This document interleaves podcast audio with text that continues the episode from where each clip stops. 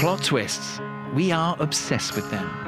In film, life, and love, they turn up everywhere. It's that moment in a story that takes you in an unexpected direction. I'm Tom, super fan of cinema, sport, comedy, and I'm partial to the odd impression.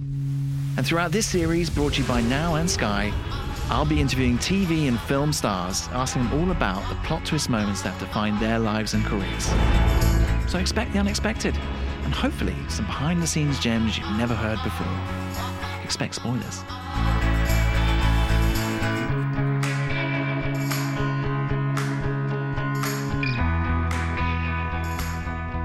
It's great to be back. A new series of plot twists. You know, it's been a pretty busy start to the year. Lots of new series, feature films to watch. And I was reflecting, we're four years into this podcast and approaching 100 episodes. That's pretty wild. I mentioned some of those series I've been watching True Detective, Night Country, the fourth installment in that franchise. It might be the best yet. Controversial, but it really is superb. Jodie Foster, Katie Reese, they are a formidable one two punch. And it just so happens that the two time Academy Award winner, Jodie Foster, might be appearing on Plot Twist next week. So there's a little tease for you. It's also been Pancake Day and Valentine's Day, which is quite topical because we're talking about rom coms this week with our guest, the very charming Tom Ellis, who's just appeared in a new film called Players on Netflix opposite Gina Rodriguez. If you like light-hearted rom coms, this will be the one for you.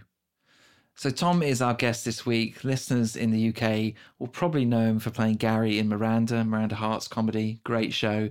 And then globally, Tom is known for his role in Lucifer, playing Lucifer Morningstar, who was bored of his life as Lord of Hell. He abandons his throne to run his own high end nightclub in Los Angeles, working as a civilian consultant for the local police. Yes, it's as fun as it sounds. The show lasted five years. It had a huge following. Caused a little bit of controversy when it's cancelled by Fox, picked up by Netflix. There was a huge reaction from the Lucifans, as they're affectionately known. Power of the audience, and perhaps even a rare social media win where the outcry meant that Netflix picked it up and it went to even bigger global audience. Away from acting, Tom has recently welcomed baby number four, Four Girls, Proper Girl Dad. It's his first with his wife, screenwriter Megan Oppenheimer, and they're actually working on a show together, Tell Me Lies. Tom is joining series two. Pretty busy creative household. So I spoke to Tom from the US where he now lives, and we started our call with some typical technical difficulties. It always happens, right? But as you'll hear, Tom's a pretty breezy guy. So let's get to it. Since you took your love away. Bah. Oh my god, here we go. Mr. Tom Ellis. Oh, I can hear you so much better. Perfect. Thank you so much for coming on Plot Twist. It's lovely to have you on. I wish we could Thank do you, this in person. I really do. I you know. I, asked, I asked for the business class flights. They said no. So I thought maybe we could, I don't know, use a bit of imagination. That's we could be on a caravan site, you know, a farm in the Brecon Beacons. That would be. You know, My favourite place in the world, tommy How did you there know you that? go. Well, you know, do a bit of digging. I thought that'd be quite nice. That'd be quite nice. That would be know, that'd be lovely. That'd be a Have a coffee, make a rope swing. Yeah, You're in the US. I am. I'm here in the UK. It feels like quite a big year for America, 2024. As a Brit living there, how are you uh, assessing things? How are you finding it all? I'm a bit nervous, Tom, to be honest. Um, it doesn't feel that long since we ousted that awful president.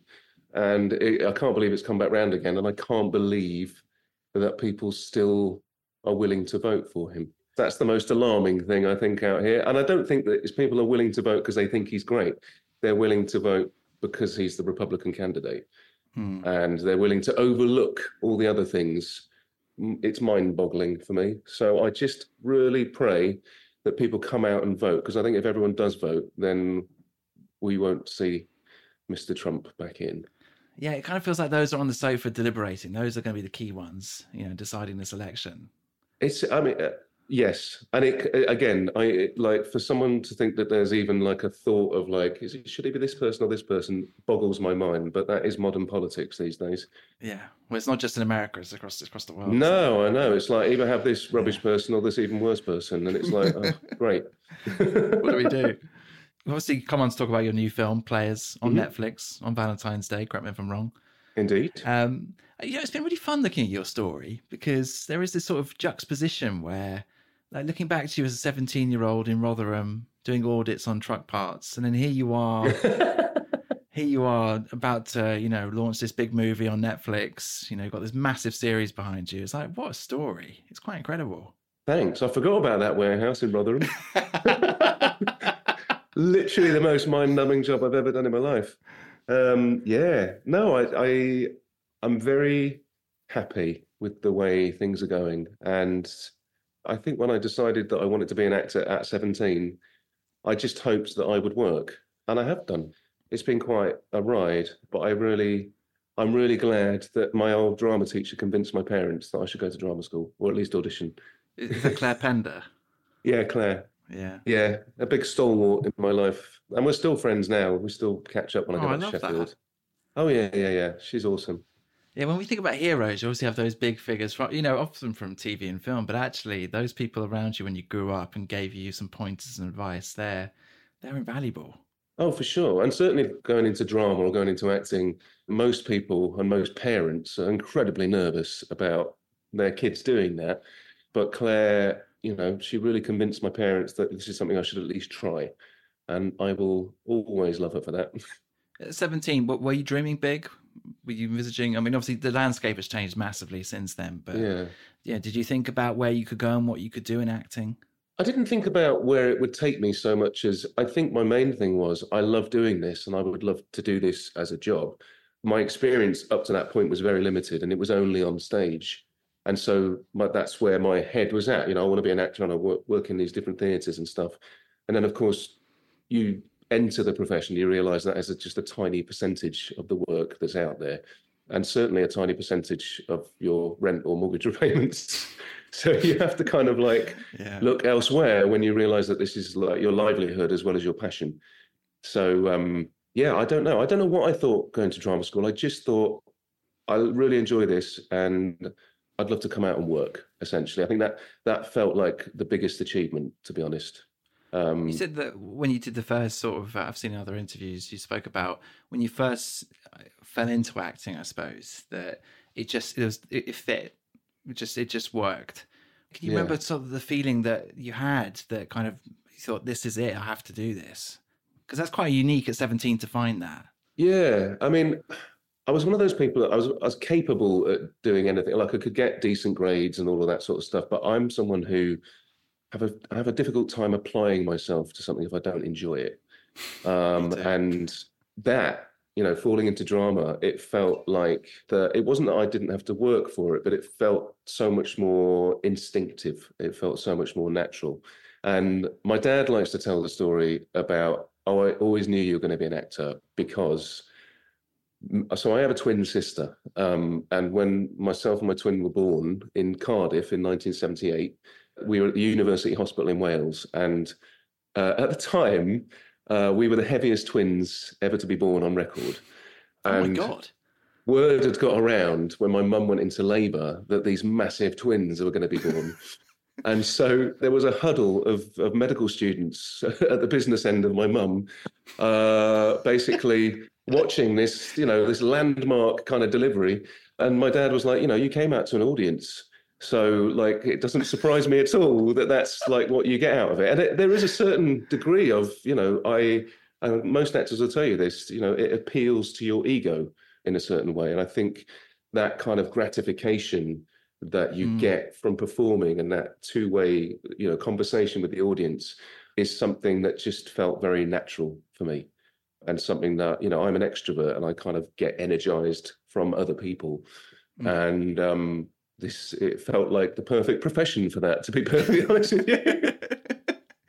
you know, So, it's yeah. funny. We've had a lot of people on here, and it, whether they're uh, five years old in front of their family at Christmas or fall into acting, I guess, like you did, you know, a few years Yeah. later, there there is that interaction. It just gives gives them that stimulus to then say, "This is what I want to do," and how you know my For career is sure. I think. I think that's a huge, huge part of it. To to be a performer, you have to perform to someone. It's never for yourself. Mm. And so that is, I think, one of the things that really attracted me. Yeah, I love that. Do you want to go into a plot twist question from the off? Should we go straight in? Yes, do it. the main plot twist then so in your story and i imagine there'll be quite a few but if you had to pick out a main plot twist an unexpected event in your life that has changed your trajectory in some capacity. What what stands out as the ultimate plot twist?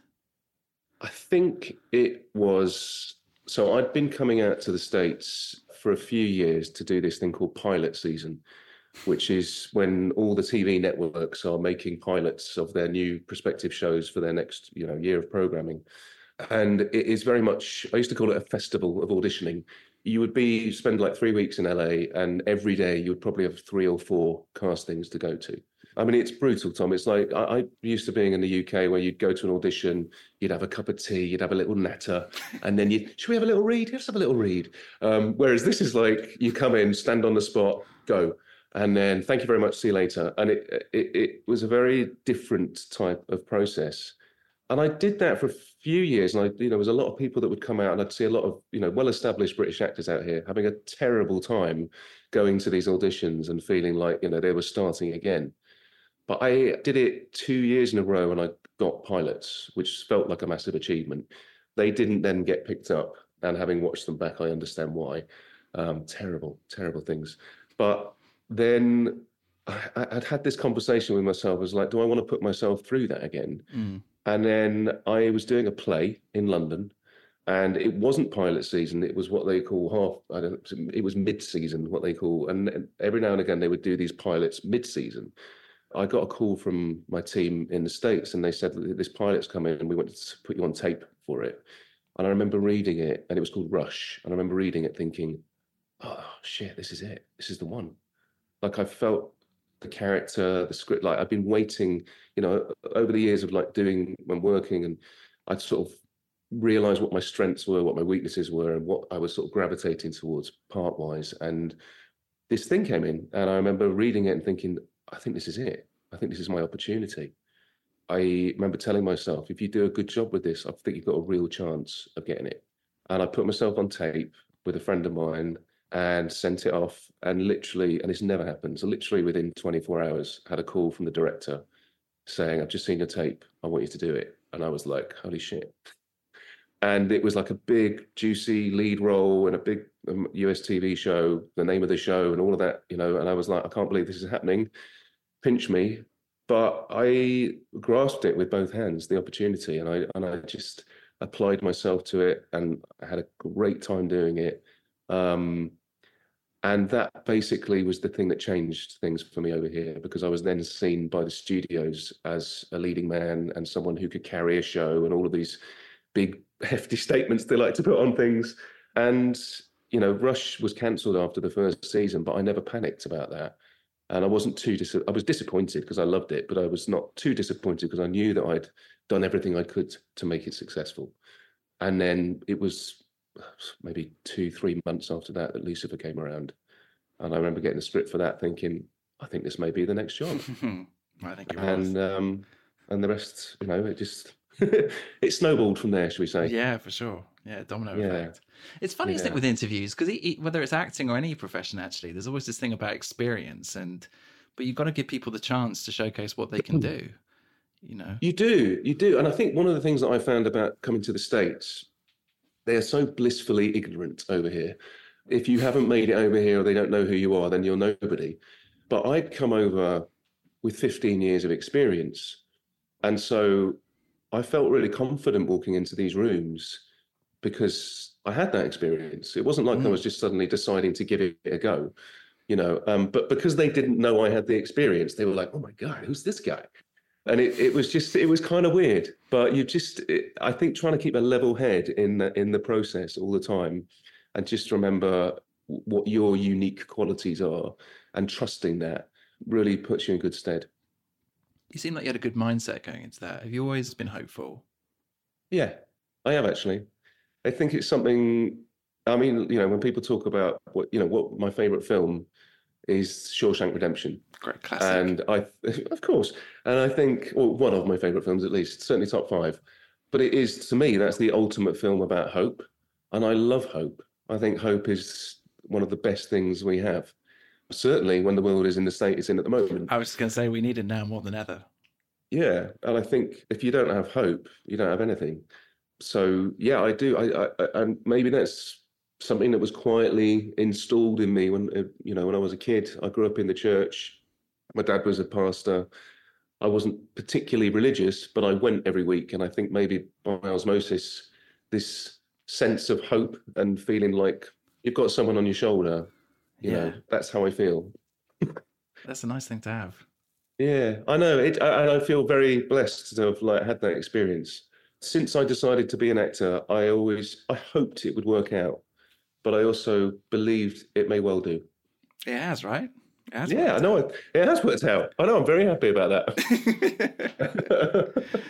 well, it's just I read a quote you saying about you know being Doctor Who, and you said, "Well, actually, I've kind of had it. You know, I've, I've been star of this great show that's you know got this amazing army of, of fans. It's like this this is my Doctor Who. You, you've had no, that it was What? very much was my Doctor Who, and, and like playing such a kind of eccentric character as well. Sure. You know, when people think about Doctor Who, that's what people think about, and I was like, no, I've I've, I've done it. It's just Doctor Devil instead. Yeah. um, this, if we're going to take this up a notch, right? I've got a segment, a fun little thing. Fans of this show know I like a hypothetical. So I'm going to throw something at you, and we're just going to we'll have a bit of fun and see where we go.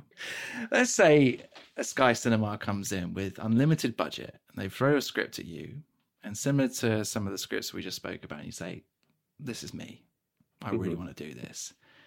And they said, "We're, we're thinking about a co-star for you, and we've got Tom Hanks or Kenneth Branagh. Oof. Where are you leaning here? So we're starting off with the casting. I know I'm, I'm, I'm putting you in a spot because I know you appreciate those guys. I do. I mean, big uh, Ken Branagh is probably one of the one of the actors that I zoned in on when I was a kid. I, I certainly remember, you know, I had no idea what we were reading when we were doing Romeo and Juliet at school in like the third year of secondary school, and then thinking, how do people understand Shakespeare? And then watching, he'd just done much ado about nothing with uh, Emma Thompson, and it just blew my mind. I was like, what? I understand it. This is amazing, and his range is incredible. Tom Hanks just feels like a member of the family. I've just watched everything Yeah. that he's done. Yeah. Just watched everything he's done since I was a kid and loved it. You know, and I love, I love his kind of boyish charm that he has. Mm. So out of those two, do I have to choose between them? That's so sad. Can they not be in the same so. thing? That's what that's what the commissioners are telling me. That's you know Okay, um, I'm gonna go with Branagh. I'm gonna go with Branagh interesting. for sure because I just think that he's just technically, Oh, he's Perfect. yeah. He's superb. I like that. I was going to be a bit silly and say a guest appearance, Obama or Arsene Wenger. You know whether. I'd probably go Obama these days. I do love Arsene Yeah. Wenger, but like the, any opportunity to meet Obama. yeah, people say Who, who's the kind of dream interview, and obviously apart from Tom Ellis, I probably would say Obama. You know that's. Well, that's very nice to be thought of in that company. I just think it'd be fascinating. Yeah. Oh, I think it would be for sure. I just think Yeah, it's a story. incredibly. I think I just would be incredibly sad that he can't run again. I mean, I remember the day that he that he got voted in, and it just felt like, oh, finally, finally, we can breathe. The world has a leader, you know, and and America likes to put itself front and center of being the leader of the world, and finally, we have someone who can do that, and someone who we can, you know, associate with, and someone who has compassion and empathy and leads with kindness and all of those great things that leaders should do. And uh, just to see where it's gone to, it's incredibly sad, especially as a Yeah. parent as well. Yeah. Oh, yeah. Well, congratulations, I should say actually, on your Thank you. your, your is it daughter My number newest- four? Yeah. Yeah, number four now. How how have you found that? Has that been a it must be a joyful experience? Oh, it's it's amazing. I mean, it, it's quite a big gap between my what was my youngest and now my youngest. But I I love babies. I've always loved babies. I don't know why. And yeah, Dolly's just she's a dream. She really is. Oh, she's very chill. And she's already spent a lot of time on set because uh, we're here at the moment shooting. And uh, both me and mum are working on the same thing. I was going to say she's got a very creative uh, acting sort of background. You know, that She does. She she does. really does. Yeah. She does. But she's going to be a golfer. I'm just putting that out there. Let's do. I, I mean, I don't know how to segue to, to Netflix and players. I'm not sure uh, how that would work, but let's talk about it anyway. Well, you could say that we shot it when we shot this. Neither Gina or I had had had baby. Well, I had my children, my elder children, but I had not had babies. Now Gina and I are both parents since we shot Right. this film. Because was it in 2000? Was it 2021 that you, you Yeah, were starting? Quite a while 2021. ago. It was, yeah. We still we were still COVID rules and stuff on set. Yeah, it's been a while. It's been a while. Yeah, that's um, it. Kind of feels like a lifetime ago, actually. All of that. It did. Well, I remember watching it, going, "Oh, I forgot about this bit. Oh, I forgot about that." Yeah, bit. yeah, yeah. But um, no, I'm I'm just I am super delighted with how it turned out actually, because when it's been that long, you're thinking, is have they not released this because it's no good? Have they not released this, you know, for whatever reasons? But um, no, I think they were just holding on to it for the appropriate air date, and it's uh, Valentine's yeah. Day is good fun. Yeah, Valentine a rom com on Valentine's Day. I cannot complain what, about what that. You want? Yeah, exactly. you're um, you're playing war correspondent Nick Russell opposite Mm-hmm. Gina Rodriguez, who plays Mackenzie or Mac, as she likes to be known as her friends. Uh, you're you are the eligible bachelor. That would be the I think the right way of putting it. that's the way. that's Um, the way to put it. Yeah. Uh, her previous dating life has been sort of with a group of friends, and they have tactics to, I suppose, seduce people in, into bed, I suppose. Mhm. Um, but then she meets you and she thinks, oh, this guy's the real ticket. He is everything that I've been hoping for. And actually, I want something more meaningful. So she goes, she pulls out all the stops Yeah. to seduce you. And it works. But then obviously, you know, is is is that person that you know what we we thought he might be? We'll have to, you know, I don't want to It's like- or Be careful what you wish for. Exactly, exactly. and I thought it does, it does, it does sort of uh, promote, I guess, a lot of questions around dating, and it is, it's such a fun thing these days, particularly with apps, and yeah, I mean, there's so much to kind of delve into there. Well, there is, and what I really loved about the film was that it, it had this air of nostalgia about. It. I, I loved rom coms when I was growing up, but I I feel like there's not as many of them anymore, and the ones that I have seen recently have not really done it for me. It's, it feels like they sort of lost their way a little bit. And there was Hmm. an element, and I think tech maybe is a reason why that's happened because it's taken all the love and the mystery out of stuff. But what I loved about Players is that it doesn't rely on that it's not about people swiping left or right. It's about this group of people be, using their imagination to lure people in the old-fashioned sense, and um, uh, and it it just leads for a very sort of playful, um, uh, like tone to the whole movie, I suppose. And uh, it- it's about people interacting as opposed to people being on their phones, and um, I love that about it for sure. Because, I mean, obviously you can meet through work, and I suppose technically they, they did, but actually meeting at a bar and striking up a conversation saying, oh, you know, maybe I could get your number. It just doesn't Yeah. feel like it happens these days. I don't think so. I mean, if it's going to happen anywhere, I think New York is probably the place. I think New York still sort Yeah. of prides itself on being like the singles capital of the world, and it does have that element of you could meet anyone at any time in a bar. You know, there's millions of single people there, so that was a a nice sort of thing that happened actually because of COVID. We ended up shooting it in New York, even though it was set in New York. We were going to shoot it in Vancouver. And then because of COVID rules and regulations, they decided to shoot it in New York. And I was like, wow, this never happens. Um, but that, that you know, I, I think, again, it sort of added to that authenticity of it and feeling like, oh, you know, even though these people are not on dating apps, I totally believe that this can happen. It also shows with dating, I think, because I can I, I have used the apps in the past, and it is it's not fun, Tom. It's not good fun at all. But you, you do have to put the effort in. You have to put the work in. You know, it can it, it almost can be like a full time job in itself. And Yeah. this film very much highlights that. She pulls out all the stops to Yeah. know everything about your character. A, a level Yeah. of sort of social stalking that would probably go beyond the norm, if we're being honest. Oh, I would, I would say so. You know. It's very, very, very, very thought through and deliberate. yeah. Um, and I think if Nick had any idea of how it happened, he'd be like, "You are insane. Leave me alone."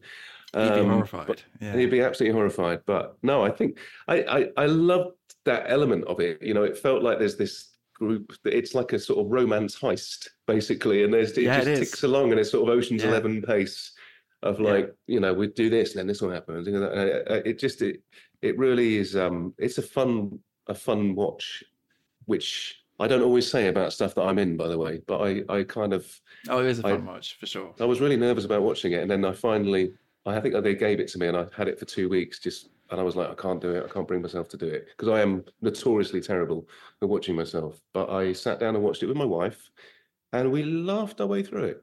And you know, and she's a pretty harsh critic as well. So I was. She's uh, screenwriter, was- right? So she's she is. She's got very high Yeah. standards.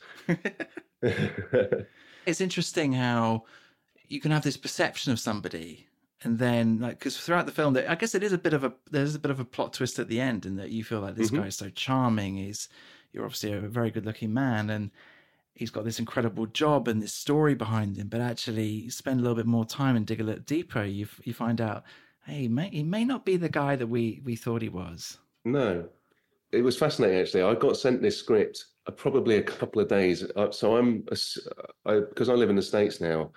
My one thing that I do every week to remind me that I'm British is listen to Desert Island Discs.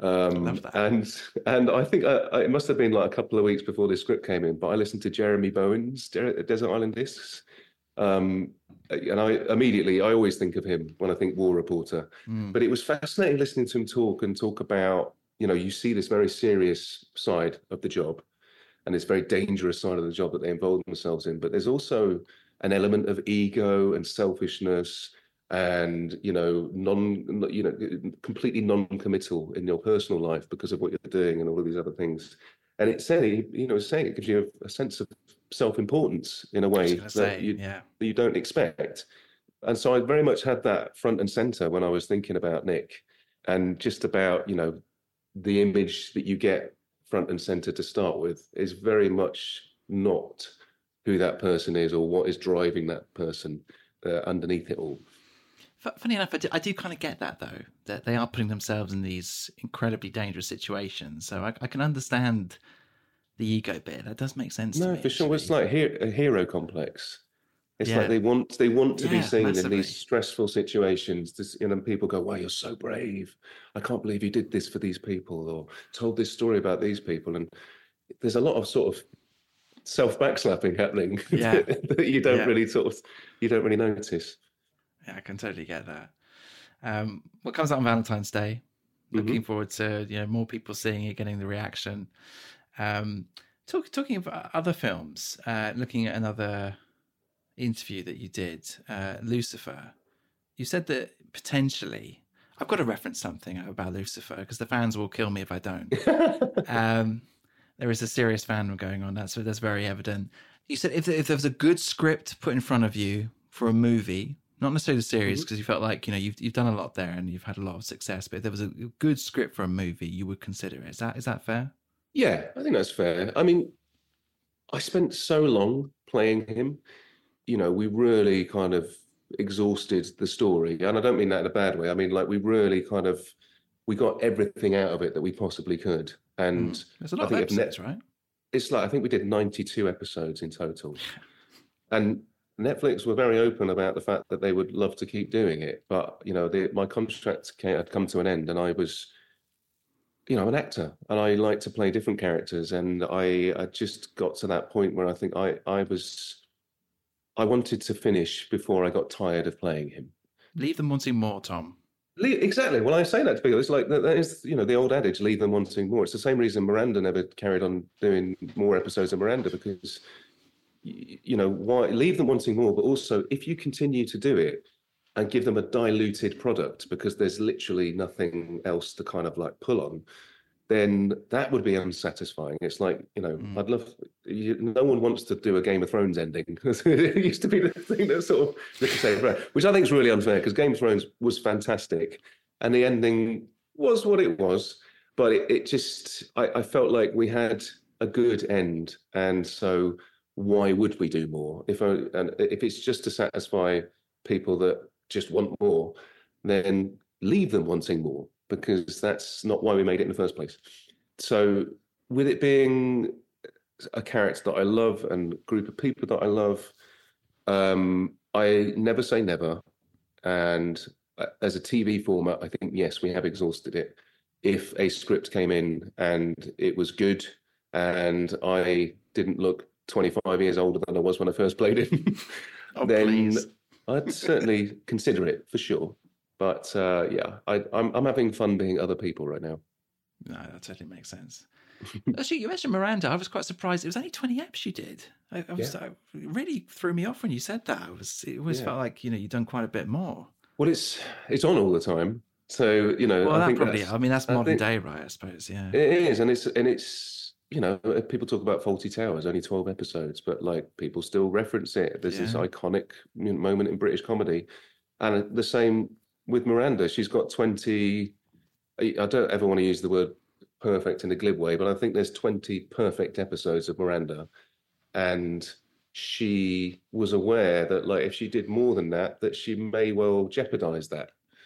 And I think she'd rather have 20 perfect episodes than, you know, 40 episodes of which 20 were great and some you could take or leave. Yeah, I, I, I kind of got the sense with your conversation about Lucifer then that, like I said, the passion runs out. That's a concerning place to be, isn't it? Because you need Well, the passion and the story, Yeah, you know, you've got, it's got to have, because we, really, you know, they, the, our writers were great and they really cared about the story. And I'm like, if you really care about the story, then we need to end it. yeah, because every good story has an ending and the the economics in the states are very different to what they are in the UK and this is why you get things that go on for 9 10 12 seasons but uh, I just feel like that wasn't what Lucifer was ever going to be Well, who knows? Maybe that script will will come in and maybe We'll see. you. we'll Yeah. see I can I can hear the fans screaming in my ear, begging. yes I know and they would be they, they totally would be It's quite interesting that the, the fan base there's a there's a lot from Brazil, isn't there? And there's a different different corners of the globe. It's, it's one of the most fasc- one of the most fascinating things is I it was I went had a meeting at um, Instagram a few years ago and they were trying to show me how to use Instagram more effectively, um, uh, which I'm still terrible at. But they basically they had a spreadsheet of where all my followers were from, and uh, they were from all parts of the globe. But basically every country that they, it was big in was predominantly a Catholic country. Which is interesting, given Lucifer is playing the devil. There's a, Exactly, but I think this inherent Yeah. kind of fascination with the character of the devil Yeah, is what kind of brought people to it maybe in the first instance but yeah no, it's like 35% of my instagram followers come from brazil and That's i've never wild. been to brazil i know i'm almost scared to go Uh, oh, you got to at some Um, point. i was actually i was shooting something in mexico last year and uh, again i had no concept of how popular it was there but i've it's the closest i've ever felt to feeling like a Beatle was being in, in mexico Oh, it was really? really yeah it was crazy it was That's crazy incredible. i know but it, it, it again the power of netflix it traveled It really to- does. it, Yeah. it traveled worldwide and it traveled worldwide at the same time like everyone saw it at the same time and so it just had this kind of you know the social media aspect of it and this group watching element to it this global group it was very overwhelming actually Was that quite instant in terms of when they obviously picked it up after the third series? Was you, did you feel that sense that okay, this fandom is going to another level now post Fox? yeah i mean i had had this i had a, a sort of strange experience with when the show got cancelled and picked up because i had been since the show started i'd i'd done a few sort of press trips to go and promote it in different parts of the world. And at that moment in time it wasn't on netflix. It was a fox show and then people would buy it in different territories and put it on whatever platform. And in the during the first three seasons i'd done a few of those trips and i started to kind of feel i was like oh my god this show feels like it's really popular. Like i've never had this sort of level of being stopped in in, in public and stuff and and not just in one place like everywhere i go. And i was having that experience whilst at the same time fox it, it felt like fox didn't really know how popular it was. I think the numbers that, it, that were happening on fox was still based on the old nielsen ratings and it was you know it was a show that was doing okay but it wasn't like blowing it out the water. Mm. and it, it was a, a different studio. It was warner brothers that made it for fox. And sometimes when that relationship happens you know it, it doesn't benefit the network as much as it benefits the studio et cetera et cetera. So for whatever business reason fox decided to cancel it but i knew when they cancelled it i was like but it feels really popular. I don't really understand this decision. And i i knew for like a bit of time before the cancellation i knew i had about four or five days where i knew it was going to get cancelled. And i just kept thinking to myself when people find out about this i wonder how it's going to be received because I keep I, I'm inundated all the time with when are we going to find out about the new season? Blah blah blah blah blah. And I wondered whether I was living just in a tiny little microclimate, or whether this was like whether I wasn't dreaming it. And lo and behold, the show gets cancelled. It gets announced, and my- you know it just Shit social media social media exploded. I Yeah. got social media exploded, and this is the one that got me. I got invited onto Newsnight to talk about it, and I was like, "This is bonkers. This is like Yeah, Newsnight, bit as in the grown up, the grown up BBC Two show." yeah. Uh, yeah. And, but yeah, I went on and talked about it, and then yeah, I just it, it just it didn't stop. The noise didn't stop from the fans, and then Netflix swooped in, picked us up. Yeah, what turnaround? And then it exploded after that because everyone got it at the same time, and it was on in so many different territories. And I think you know most people in the world, when you say the devil, they know they have some idea of who that character is. It's a well-known character, yeah. and it just yeah, I don't know. I guess one of the few instances where you feel like the good of social media. Yes, yeah, I have a love-hate relationship with social media, and that mm. certainly was a was a was a love side of it. Uh, and you have a bit of a challenge around people wanting to impersonate you online, which is probably tricky as well. Yeah, I think that's just one of the sad phenomena that comes along with social media these days. Is that I I get messages constantly from people saying, "Oh, I thought I was talking to you," or "I sent money to you," which happens. Oh my god! Like a ridiculous amount, and it's incredibly sad and frustrating that it's easy for people to do that and easy for people to fall for it. And you know, I oh, every opportunity I get, I will tell people I only have one account on Instagram, I have one account on Twitter, and that is the only account and the only way I'll ever speak to people. And if you get duped by somebody else, I am incredibly sorry, but you have to be aware that those people are out there, and we don't have any control over it. So just know that you know there is one account Instagram, one account Twitter, and that is it. That is it. Yeah. And definitely not TikTok. Definitely not. yeah, no. a minefield. Um, before we talk about sort of uh, projects that are coming up and, and, and wrap up, um, quick plot twist person question, unexpected mm-hmm. source of inspiration. You've mentioned Claire Pender, mm-hmm. but are there are there other figures that come to mind when you think of unlikely sources of support and friendship and um, guidance? Unlikely sources of support. I think. Well, I think my kids in the best possible way, in that they don't support me. my kids keep me incredibly grounded. They're the first to diss me. They're the first to kind of, you know, say something horrible or talk about my big nose, or you know, they're just, they're just they're a welcome relief and and something I'm very glad that I have. Uh, that you know, in a world where people are incredibly nice and complimentary and all of those things, it could be very easy to get carried away with that. But my kids make sure that I am incredibly not even grounded. I'm like under the ground. They're like stamping on me and pushing me down. I love that. now, congratulations as well in Tell Me Lies series yeah. has just been announced. This project you that you do with, with your with your wife Megan. Um, yeah. That must be a lovely thing to be able to do together and collaborate on.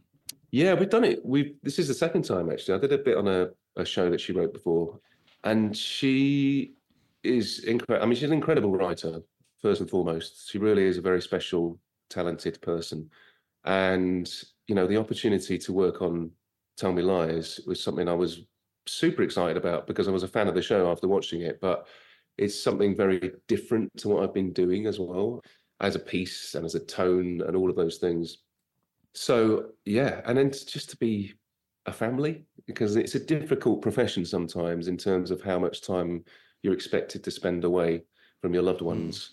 Mm. And as I've gotten older, uh, as things have grown for me uh, career wise, I have a little bit more say, a little bit more control about that element. And, you know, it's a dream at the moment. We're in Atlanta together shooting on this, and we've got our baby with us, and we're living as a family. And you know, I've got my other kids coming out in a week.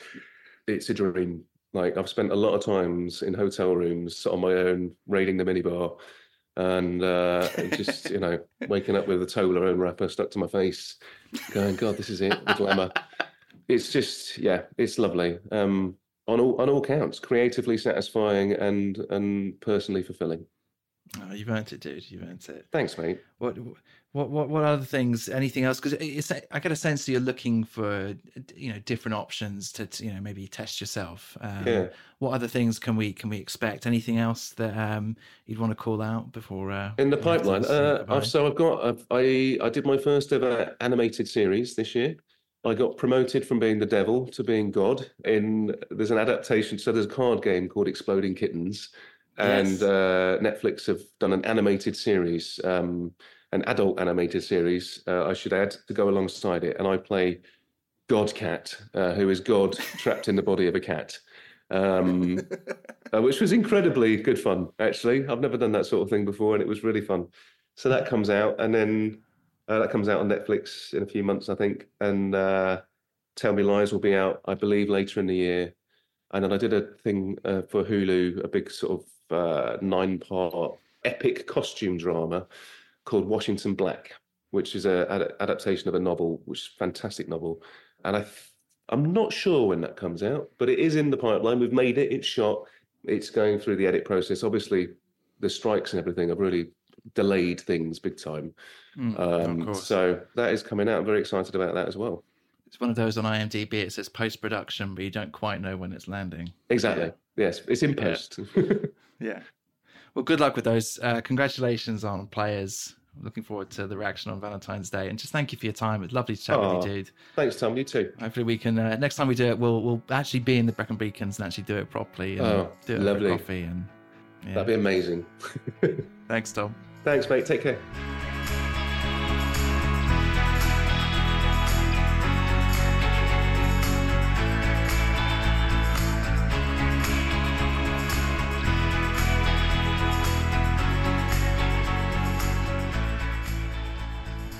So there you go, Lucifer fans. If there's a good script, a movie isn't off the cards. That's pretty exciting. Lots of takeaways from that interview with Tom. Big thank you to him. The plot twist was really interesting. I, I just assumed beforehand it would be about Lucifer, but actually it was that step before doing those mid-season auditions for pilots. Nearly after giving up. How many times have we heard that on the podcast? Gets the lead role in a show called Rush 24 hours after sending the tape, which is pretty wild in itself. Rush is then cancelled after the first season, but ultimately it's the calling card that he needed to show a US audience that he could play a leading man. And of course, then goes on to Lucifer, and five years of that very much cements his place. I watched Players, his new film on Netflix with Gina Rodriguez. If you like a light-hearted comedy, do go and check it out. It's good fun. If you want to continue the Valentine's theme up until the weekend, that's a good film to watch. Also, introduced me to the world of chess boxing, which I never knew was a thing. You do a few minutes of chess and you have to do a three minute round. The most wild thing that actually is true. So there you go, there's something. And if you want more Tom Ellis, even collaborating with his wife Megan Oppenheimer, Tell Me Lies Series 2 will be coming out down the line. So do check that out. So big thank you to Tom Ellis. Now I mentioned at the top of the show that Jodie Foster is coming on the podcast. Yes, the two-time Academy Award winner will be on Plot Twist next week to talk about her new series of True Detective, Night Country, the fourth installment of the series. It's available on Now and Sky to watch. You can watch five episodes currently. It is absolutely brilliant. Set in northern Alaska, this eerie backdrop. It's spooky. It's provocative. I'm going to go as far as saying it's my favorite in the franchise so far. I know, big statement. So much to discuss around that show. And actually, probably the most intriguing plot twist we've had for some time, given the scale of her career and how long she's been in entertainment since the age of three. Looking forward to that. And until next time, ciao, guys.